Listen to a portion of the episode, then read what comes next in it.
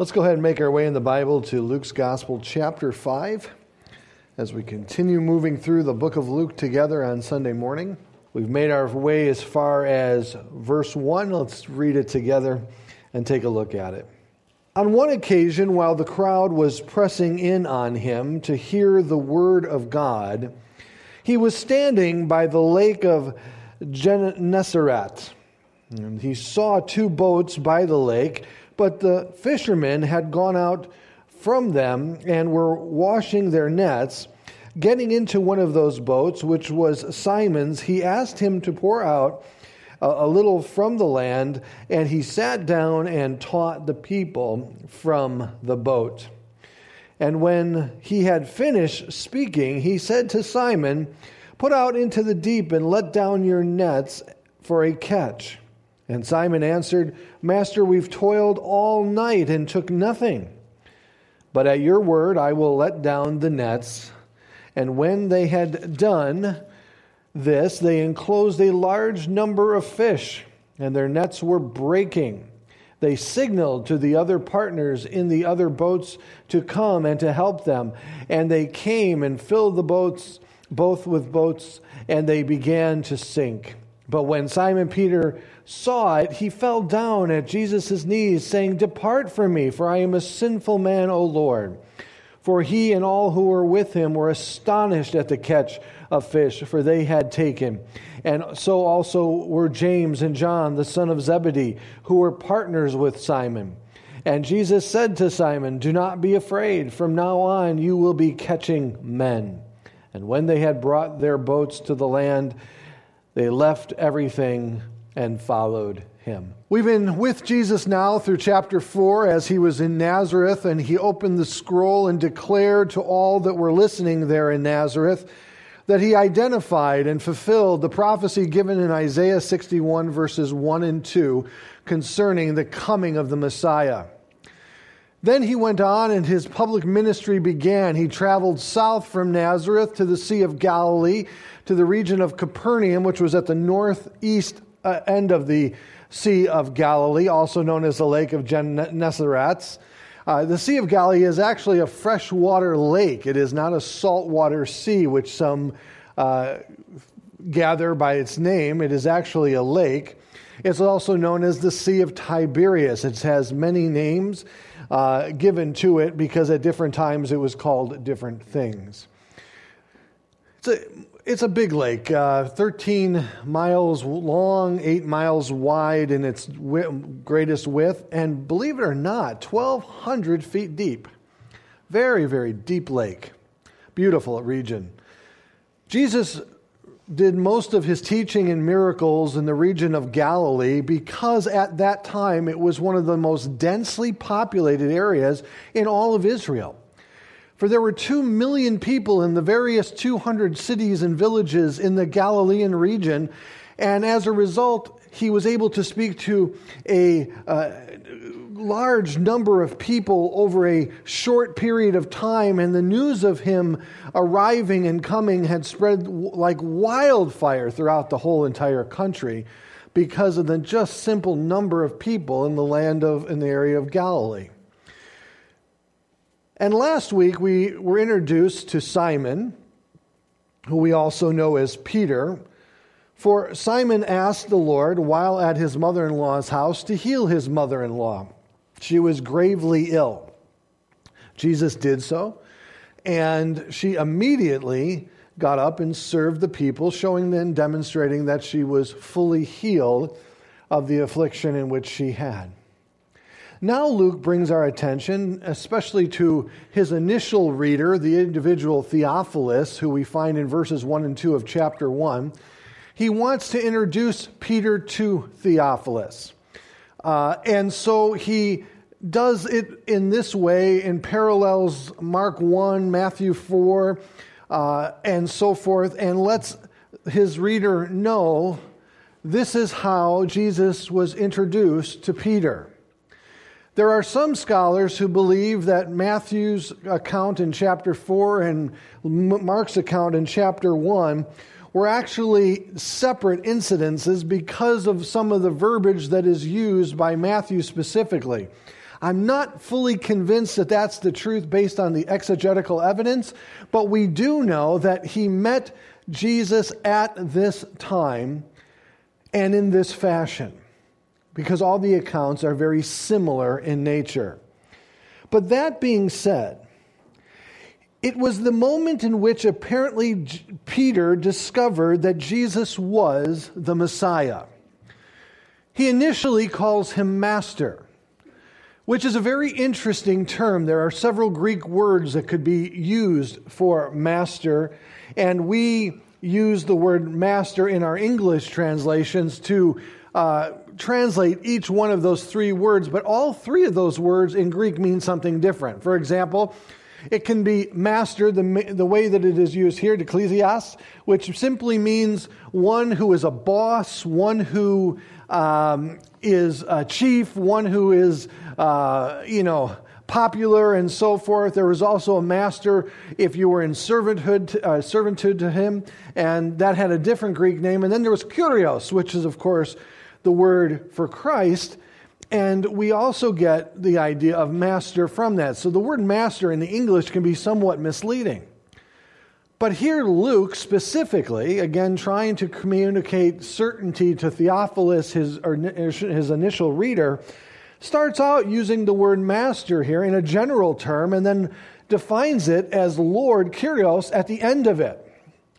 And the events that took place in between those two acknowledgments of Jesus appear to be the essence and the focus of what Luke is trying to communicate to Theophilus and to you and I today. It is Peter's call to be a disciple of Jesus Christ. And as a result, we are now introduced to him. It was morning, for the fishermen would fish all night, and then they would come in the early dawn as the sun was rising, and they would come out and they would take their nets and they would clean their nets and they would prepare their nets for the following evening's fishing.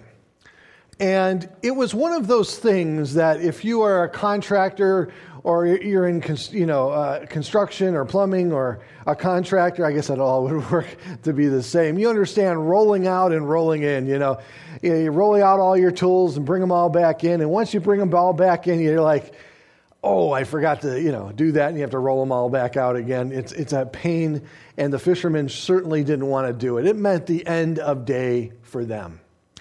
And while they are there at the edge of the Sea of Galilee, washing their nets, preparing their nets for the following day, an enormous crowd had gathered to hear Jesus teach that morning. And while the people are gathered and while Jesus is looking now to begin to address them and begin to teach, and we don't know what he taught them at this time, we don't know what he said to them at this time because the focus is on an individual, one on one interaction between Peter and Jesus. And as they are listening, undoubtedly, to Jesus, he sees the throngs of people start pushing in on him. And so, seeing that Simon's boat and another boat were close by, Jesus asks and gets into Simon's boat and asks just to be pushed off a little ways from the shore, almost creating a natural amphitheater there with the shoreline, allowing all to hear him, but yet not being, you know, pressured and pushed upon and enclosed upon by the numbers of the crowds that were enthronging upon him. Interesting in that culture, I, I wish it was something that we could bring back today. The teachers sat, and those who were listening to the teachings stood. We're going to start that next Sunday. We're going to take out all the chairs and put one up here. and they did this for a reason. And I was reading through some of the historians. This was to help people not to fall asleep during the message. So we have decided that, you know, we believe in grace. And so if you are able to stay awake, you can keep your chair. if you fall asleep, Pastor Joe has been instructed to remove the seat from underneath you, and you will not get it back until you stand for five services in a row. We hate to exercise church discipline that way, but sometimes we feel it's necessary. As he's getting into the boat, he first asks Peter just to push off just a short distance from the shoreline. And Peter does so. And Peter undoubtedly is sitting there listening with Jesus in the boat to the teaching and as he's speaking to the varieties of people that are pushing in upon him for his popularity was growing exponentially each and every time he appeared in public. And as Peter is listening to him, let us understand that the Jewish people at that time had a very, very distinct understanding and created profile of who they believed Messiah would be and look like when he arrived. And if I could sum it up for you very simply, I would have to say that they considered the Messiah to be more of a political figure than anything else by this time. And so let us imagine, if we will, that Peter's in this boat with this rabbi, this individual teaching, who people are now starting to wonder, they're starting to become a buzz about him. Could he simply be the one that they've been waiting for and anticipating? But through Peter's eyes, he's looking at him like a politician. Okay? We know all about politics in Illinois, don't we? In fact, we have mastered on what not to do when it comes to politics. In fact, our governorship has one of the uh, most uh, elaborate retirement plans ever uh, a one room cell, three meals a day. But we can imagine Peter's thinking as we are, are listening and reading this account that Luke is giving us. And if this is the second or possibly third time, if you consider John 141, third time that Peter has heard him, in each of the following uh, encounters, Peter went back to fishing again. It wasn't enough to impress upon him to do anything differently. And so, as a result, Peter now may be listening to him for the third time. I think there's, I guess it's possible, but I, am not fully convinced that we are talking about three different occasions, but I throw that out there because some consider it that way. But that being said, Peter now is listening intently to what Jesus is saying. And then after Jesus finishes the teaching portion, he concentrates on the individual sitting next to him in the boat, or standing next to him in the boat, Peter. And he asks Peter, Now listen, I want you to go out just a little bit farther to the deeper regions of the Sea of Galilee. Now remember, we had talked about 1,200 feet depths and I want you to cast out your nets. And I think it's important, though, that we look back at our text uh, again because Simon's reaction to this is absolutely uh, perfect. Verse 4 And when he had finished speaking, he said to Simon, Put out into the deep and let down your nets for a catch. Historians tell us that Simon was a big guy, Simon Peter. He was one of those kind of guys that you knew that he worked hard, rough. Uh, he, he worked a hard and rough, tough job his entire life. Fishing is one of the toughest jobs you could have in that culture. Fishermen were looked down upon, they were looked at as a, a low class of the society. Uh, they were, you know, the blue collar of that time and of that culture. Uh, it's not to say that they were uh, not intelligent individuals. I do believe there was great intelligence amongst that uh, demographic. However, though, most of them were not schooled officially.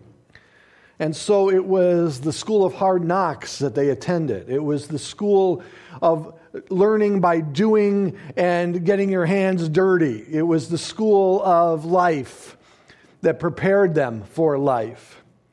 And being a fisherman in that culture meant that your father was a fisherman prior to you. And your uncles were probably fishermen. Your brothers were probably fishermen. Your grandfather was probably a fisherman. And it kept going on. This was a family tradition, this was their identity in their culture. There was a pride about their fishing, uh, there was an expertise in considered in their fishing that they saw themselves as ones that knew the lake and the uh, and the fishing uh, area better than anyone else in the entire region. And Peter's looking at this politic, uh, politician, who's a carpenter, not a, not a fisherman, and uses the word master here. And it is very uh, possible to tr- translate this as boss or chief. And being from Chicago, I hear it this way Listen, chief, I'll go out there if you want me to, but it's, you know, whatever. Yeah, it's, it's senseless to do so. Is the attitude and the tone that we get from what Peter is saying and how he's responding to Jesus. Well, why is he responding that way? Fishing took place at night in that culture. The reason being is because of the heat. The Galilean region is a very tropical region because of where it is located in the rift of the valley in which it is located. So during the day, it can become very, very warm. So the fish go very, very deep to keep cool from the sun. And so, being 1,200 feet to net fish in that kind of depth is almost impossible at that time because they just didn't have the equipment necessary to do it. During the night, the fish would come to the surface. I'm probably giving you way more fishing information than you would need. And the reason they came to the surface is because it was cooler. And secondly, because the bugs would land on the, on the water, and that's what the fish ate. So the fishermen would go and they would fish all night. As Peter had said, we've been out all night. We're going to find that just a minute. We haven't caught anything. And that's the optimal time. That's the time that you should do it. I'm a fisherman. I've been doing this all my life. My dad's been doing it. My uncles have been doing it. My grandfather's been doing it, and so forth. And if anybody knows this lake, it's me. So listen, Chief, I'll do this. But listen, this is, I don't believe this is going to work out. Verse 5. And Simon answered, he said, Master, boss, chief, we've toiled, meaning we've labored all night and took nothing. It's emphatic. It was uh, uncommon. It was uh, a night that they completely got skunked, undoubtedly preparing for this moment with Jesus. But Peter says, At your word, I will let down the nets. And scholars debate, grammatical scholars debate, if Peter is acknowledging an authority in the word of Jesus at this point, which would be right for him to do so, or is he saying, if you say so? Chief, if you say so, we will go out and I'll do as you ask me to do. With a degree of skepticism and uh, caution and you know, pessimism all wrapped into one as Peter now ventures out into an area of the sea that he knows during the day is unproductive when it comes to fishing. But he was obedient. He was obedient first to just push the boat out a little ways to let Jesus teach, and now he's obedient a second time to take the boat out even farther to see if the word of the Lord would come to pass. And in verse 6, and when they had done this, they enclosed a large number of fish, and their nets were breaking. Now, let us understand that the 1,200 foot depth where they would be lying would be inaccessible, or they couldn't uh, obtain that kind of depth with their nets, and so they were still fishing towards the surface during the day, which was you know, something that just didn't occur. It was completely unnatural for fish to be in that location at that time. And that's why, because of the large number of fish that they caught at that time and causing the nets to break, meaning they just couldn't hold all that they had caught, they signaled to their partners in the other boat to come and to help them. So they signal to their partners. This is interesting because it is partners in business, and appears they were partners with John's and, John and James, the son of Zebedee, who is a well known wealthy man, had one of the largest fishing industries at that time in that region. And of course, this is John and this is James, who end up also following Jesus. Come on out, guys. There's too much for all of us. I mean, there's enough for all of us. Come on out. And they, the rest of them came out and they all shared in this incredible reaping of blessing that God had provided for them. And they came, filled both of the boats, and so that they began to sink.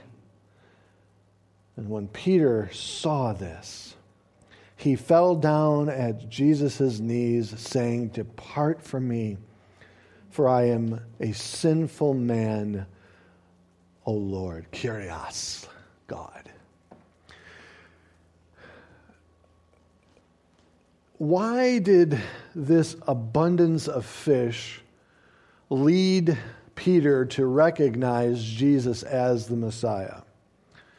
Now, later in his confession of Jesus being Messiah with the other disciples, Jesus says, It's not flesh and blood that has revealed this to you, but my Father who is in heaven above. So we want to give that credit where that credit should be placed. But the, Luke is writing here specifically that the abundance of fish, this miracle that had taken place, was sufficient for Peter to, to recognize and to understand that this is no mere politician standing on my boat. He is someone special, unique. Forgive me. Peter asking for forgiveness, showing a complete uh, act of humility and saying, I am a sinful man. And by saying that in the manner in which he does, he is saying, I am one of those individuals that have no right to be around you. I'm on the outskirts of society because of my thinking and my behavior. I, am a man who has no business interacting with you. In that culture, those who were considered sinners were those who were prostitutes and tax collectors and those who uh, lived contrary to the law. Peter's identifying himself as one of those men. And I don't believe that history tells us that Peter at any time visited a prostitute. I'm not saying that. He was a happily married man with children, the historians tell us. But he saw the wickedness of his own heart before the Lord. He realized that the only adequate response to what has just occurred was to repent. But why the fish? Why the abundance? Why what triggered this in Peter's mind? And I wondered about that as I was considering this this week. And I thought to myself, I thought about all the Old Testament examples that Peter would have been very familiar with at this time. Moses providing the manna for the people in the wilderness. Of course, it was God who provided it, it was Moses who petitioned for it. But one historian wrote, Craig Evans, he wrote something that two of the most popular figures in that culture at that time in this area was Elisha and Elijah. Because they talked to common people, they interacted with the common people of that society.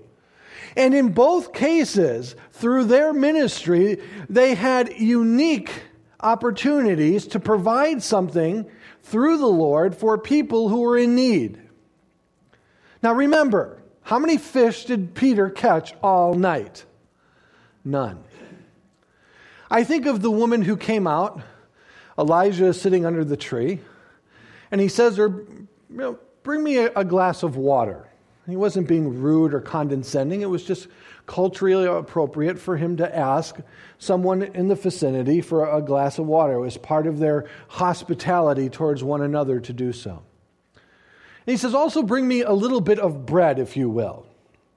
And she says, I'm sorry, sir, but we have very little flour. And I have barely enough to make some for myself and my son. And even after that, even after we eat that, we don't have anything further, and we're probably going to die anyway. Elijah said, Okay, go ahead.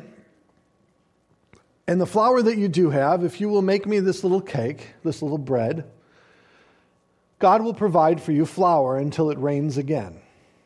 They were in a time of famine, they were in a time of drought. And sure enough, the, the, the woman had enough flour to pro- provide for her and her family until it rained. God provided for her need. When it came to Elisha, Elisha, one of the prophet's widows, after the pro- another prophet had died, came to Elijah and said, Elisha, excuse me, and said, Listen, They're coming, the debt collectors are coming to take my children to become slaves because we have nothing to pay the debt in which we owe to them. And therefore, my children are going to have to go into debtor's prison and be slaves until that debt is paid off. So Elisha asks her, Well, what do you have in your home? She says, We have absolutely nothing. All I have is this one little tiny flask of oil. That's all I have. He said, Okay, I want you to do this. I want you to go and to ask all of your neighbors for as many vessels as they have that are empty that you can borrow. And I want you to bring that, I want to have them brought to you, and I want you to fill them with that little flask of oil. And so, as a vessel kept arriving, they would keep filling it up from this little vessel, and God provided enough. And now, after she had gained all of these vessels of oil, he said to her, Now go and sell that oil and pay off your debt, and God has taken care of you. God has provided.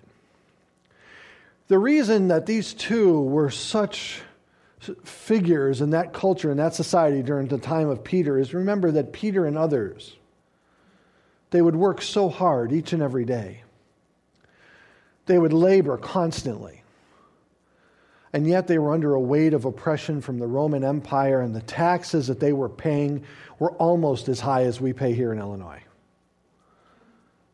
And if the taxes couldn't be paid, the Romans would confiscate animals, but more specifically, children,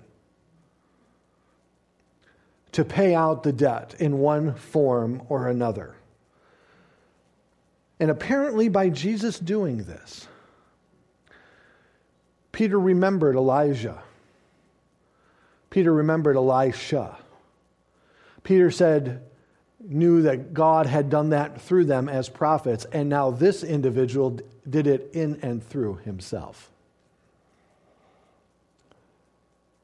Oh Lord, forgive me, for I am a sinful man.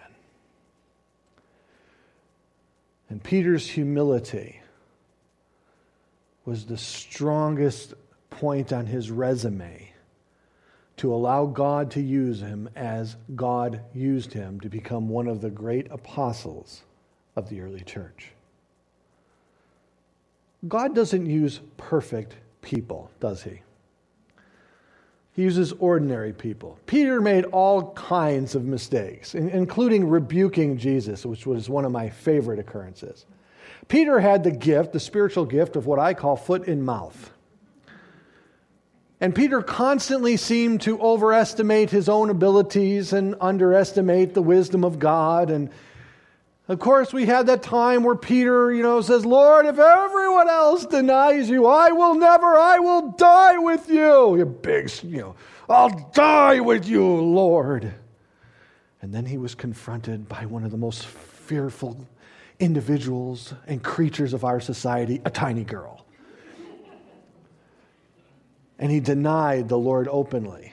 You know, Peter wasn't perfect, was he?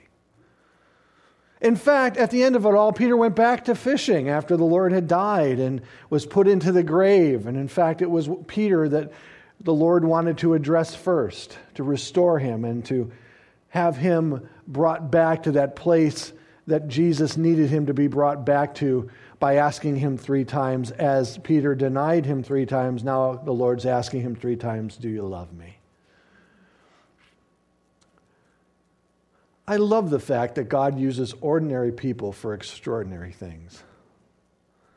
It's not what we bring to the table that's important to God, it's our heart that He's looking for. Jesus knew all the flaws that Peter had at that moment and all the difficulties that Peter would cause him over the, over the year and, uh, and so, and all the things that he would have to correct, including, you know, healing some man's ear that Peter decided to whack off. I, I love that. Jesus took the, I mean, Peter took the sword to defend his Lord there in the garden against the temple troops. And out of all of the guards, all of the soldiers that were there, Peter decides to tackle and attack one of their ears. Whoops, I missed. Jesus heals that man of Peter's zealousness. But the humility that Peter expresses here is a humility that I believe each and every individual that has truly had an encounter with God will demonstrate within their life. I believe that when we come to the reality of who God is and who we are in His perfection and in His majesty, I don't believe that there's any other reaction that we can have but to humble ourselves before Him and say, Oh, woe is me. That's why I have a great difficulty when I see Christians who walk in this constant attitude of arrogance. I have to wonder do you really know Jesus? Not that I'm humble all the time and proud of it, but the point is is that pride is absolutely the slippery slope that leads to the fall. And Peter struggled with pride. But I think of King Uzziah in Isaiah when he saw the Lord of glory. He says, I am a man of unclean lips. John in the book of Revelation fell down at his feet. What reaction should we have in the light of the majestic holiness of God? And I believe at that moment the fear of the Lord came upon Peter's heart. He confessed, he repented before Jesus, and let's see how Jesus responded to one who humbles himself before him. As the partners came out, and as Peter confessed in verse 8, we pick it up in verse 9. For he and all who were with him were astonished at his amaze. An extraordinary thing had just taken place. They were silenced in their awe of what had just happened. That's what he's saying here. At the catch of the fish that they had just taken. And James and John, of course, who are also disciples of Jesus or will become disciples of Jesus, the sons of Zebedee who were partners with Simon, came and they helped and they were part of what had just happened. And notice what Jesus says to Simon here in verse 10. And Jesus said to Simon, Do not be afraid. From now on, you will be catching men. You know, a fisherman had unique skills, patience. They had, uh, they were, they would persevere. You know, they call it fishing for a reason because there's no guarantee that you're going to catch anything. I enjoy fishing a lot. I, I often wonder after I go sometimes why I enjoy it when I get skunked. Or on the first cast, I throw my lure and I try to get this real cool trick shot underneath the tree and I go right into the tree. And I'm pulling it and the tree is waving like this and all the little kids are laughing at me on the other side of the lake, you know. But they do have an extraordinary perseverance. They're hardworking individuals. They're willing to do what it takes to get the job done. And undoubtedly, all that came to play in the life of the apostles. Seven out of the 12 were known fishermen at that time, which I think is very interesting. But Jesus says to him, I don't want you to be afraid. And in the Greek, it is the word for one who is currently very fearful and he is trying to ease that fear. God desires us to fear him, reverence him, respect him. But it is not fear that God desires the basis of our relationship to be based upon. It is love. God wants us to love him as he loves us. And so Jesus calms his heart and says, Now I will make you a catcher of men, catching them alive. Further proclaiming the gospel not only to Israel but to the, all of the known world. We know that Peter made it as far as Italy, outside of uh, the Sea of Galilee, the region of uh, Galilee. And God used him greatly. He wasn't perfect, but God used him greatly in his humility. And now he becomes a follower of Christ, verse 11. And when they had brought their boats to land, they left everything and followed him. I want to answer a question this morning that I've now received twice in one week. And that is the issue of Jesus being a Savior and Jesus being a Lord. Can we be a Christian and only acknowledge Jesus as our Savior and yet not submit ourselves to His Lordship? It is a question that I'm very surprised is coming back. This goes back to an argument that came out all the way through uh, in the 80s through the free grace movement of the 80s. And yet I'm kind of baffled that we're talking about this again. And I say to them very clearly Jesus can't be divided. Yes, He is our Savior, but He is also our Lord. And a Christian, a follower of Jesus Christ, will submit themselves to the authority of God. That authority is displayed in His Word. And yes, we have to submit to the lordship of Jesus Christ. I don't believe that one can truly be saved if they only see Jesus as their Savior and have no desire to live as Christ calls them to live. Why do you say that, Eric? Because Jesus says, if you truly love me, you'll keep my commandments. Now, am I advocating a works based relationship? No, I'm not, but I am advocating what James advocated that true faith will manifest itself in the life of a believer through the works in which they do. Not that their works save them, obtain salvation, or maintain salvation, but one who is truly born again will have a new nature that desires to be obedient to the Word of God, to the Spirit of God, to the Lord. Now, this then enters into a second portion of that question that I think is also uh, relevant for our discussion this morning. Is there a difference between a believer in Jesus Christ and a disciple of Jesus Christ? This is what I call Western culture semantics. When we talk about a disciple of Jesus Christ, normally I've found that many of us in the American church think of the 12 apostles and say, that's a disciple of Jesus Christ. I'm a believer of Jesus Christ. I'm not a disciple of Jesus Christ. That's inaccurate. They were disciples first, and then they were given the office of apostleship later. We are all disciples of Jesus Christ. We are all who claim to be a believer are a disciple of Jesus Christ. What is a disciple? The word is, is a derivative of the word discipline. And so not only do we read and believe, but we also look to follow and to imitate the one in whom we're following in and through our lives. And so, as I follow Jesus Christ, I'm also called to imitate Christ. Act as he would act, think as he would think, uh, live as he would live, and so forth. Discipleship is not only learning facts academically, but learning wisdom through the application of that wisdom, that knowledge in my everyday personal life with the Lord.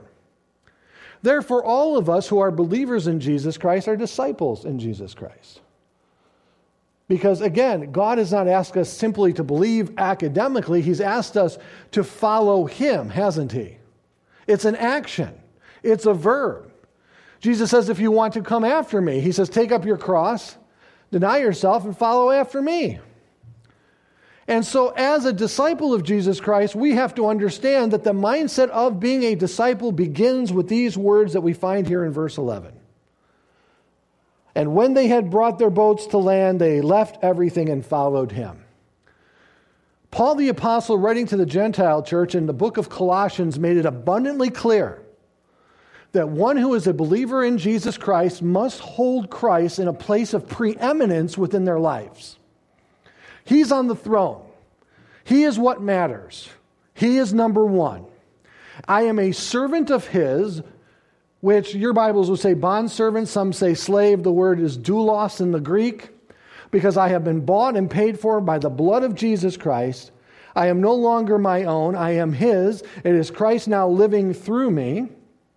And then everything else is prioritized after making him Lord of my life, holding that place of preeminence. one said it this way, and I don't remember if it was Spurgeon or Tozer. There's only one throne in your heart. Who is sitting on it? It's only one of two individuals. It's either you or it's Christ. Today in America, we want to believe that Christianity is a mere supplement that we add to our life, that we call upon to make us happy and healthy in our times of need. But biblical Christianity says, no, deny yourself, take up your cross, and follow after me. Biblical Christianity says, leave everything behind and follow after me. Biblical Christianity tells me that Jesus Christ must reign supremely and in preeminence in the throne of my own heart and therefore, the beginning of each and every prayer should begin as he prayed, Not my will, but your will be done. Discipleship is not something that happens overnight. It's a modeling of Him through our entire lives, and it is a lifelong process in our lives through the discipleship and growing in maturity in our relationship with Jesus Christ, we more than reflect the image of Christ in our life. Now, we never graduate, we'll never be perfect. You know, I, you're not going to go to Hallmark and find I'm sanctified today card. It's a work in progress. And that's what we all are. We are all a work in progress through the grace of God. One wrote this way he says discipleship means being like Jesus by growing in stature and in favor with God and man. Discipleship is a lifelong process, one without graduation that sets you up as a master to be followed. Christian discipleship is always discipleship of Jesus and his kingdom, meaning he's always the Lord. It never becomes us. Sometimes we make things more complicated than the Bible does, but I don't think it is a popular message to say, listen, it's not all about you anymore as a Christian, it's all about Him. And as a result, if one truly interacts with Christ properly through His Word, and I believe this can be obtained through His Word, there are times that I think we are going to be in His Word, reading and in prayer, and our only reaction that we can respond by is, Lord, forgive me, I am a sinful man. That's the only way to react to a perfect, holy, majestic God who loves you the way he does.